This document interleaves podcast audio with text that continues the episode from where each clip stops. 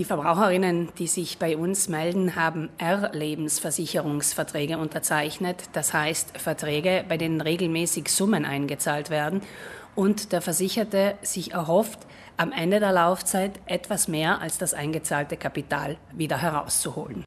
Verbraucherschützerinnen wie Gunde Bauhofer sehen den Abschluss von bestimmten Lebensversicherungen sehr kritisch. Seit über 20 Jahren wenden sich Ratsuchende nach der Unterschrift mit einem flauen Bauchgefühl an die Verbraucherzentrale. Zu Recht, denn in sehr vielen Fällen handelt es sich um äußerst ungünstige Verträge. Wir können dieses flaue Gefühl im Magen gut nachvollziehen, denn es gibt eine ganze Reihe von Problemen bei solchen und ähnlichen Versicherungsprodukten. Eines der Probleme kann eine zu lange Laufzeit sein. Wir haben Verträge gesehen mit einer Laufzeit von 40 Jahren und diese Versicherungsprodukte sind nicht flexibel genug, um sich an die Veränderungen im Rahmen eines Lebens anzupassen. Deshalb sollten solch lange Verträge nicht unterzeichnet werden. Ebenso problematisch sind laut Gunde Bauhofer die hohen Kosten. Lebensversicherungsverträge haben sehr hohe Kosten, Abschlusskosten, Vermittlungskosten, Inkassokosten, Verwaltungskosten und noch weitere. Dabei werden diese Kosten vor allem in den ersten Jahren von den Prämien abgezogen, wodurch in den ersten Jahren wenig Kapital investiert wird. Das heißt, dass ein Rücktritt vom Vertrag in den ersten Jahren für Verbraucherinnen sehr ungünstig auf der Kosten-Nutzen-Seite ist.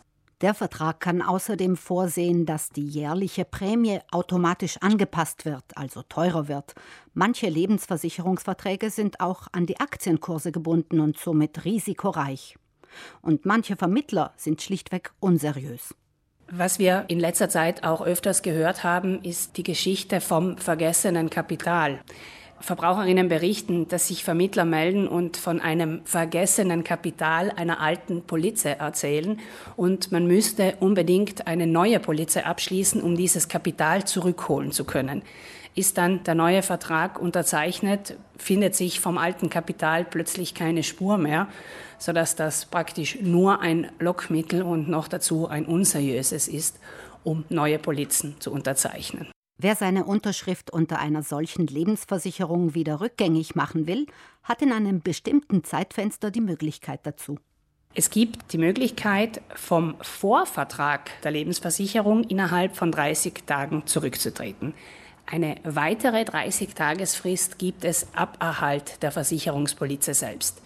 Das heißt für Konsumenten und Konsumentinnen, sich den Vertrag gut anschauen lassen, neutrale Experten zu Rate ziehen und eventuell von diesen zwei 30-Tage-Fristen absolut Gebrauch machen. Der Rücktritt muss schriftlich erfolgen. Einen Musterbrief dafür finden Sie auf der Homepage der Verbraucherzentrale Südtirol unter dem Menüpunkt Musterbriefe. Die genaue Adresse, an die das Schreiben zu senden ist, können Sie den jeweiligen Vertragsbedingungen entnehmen.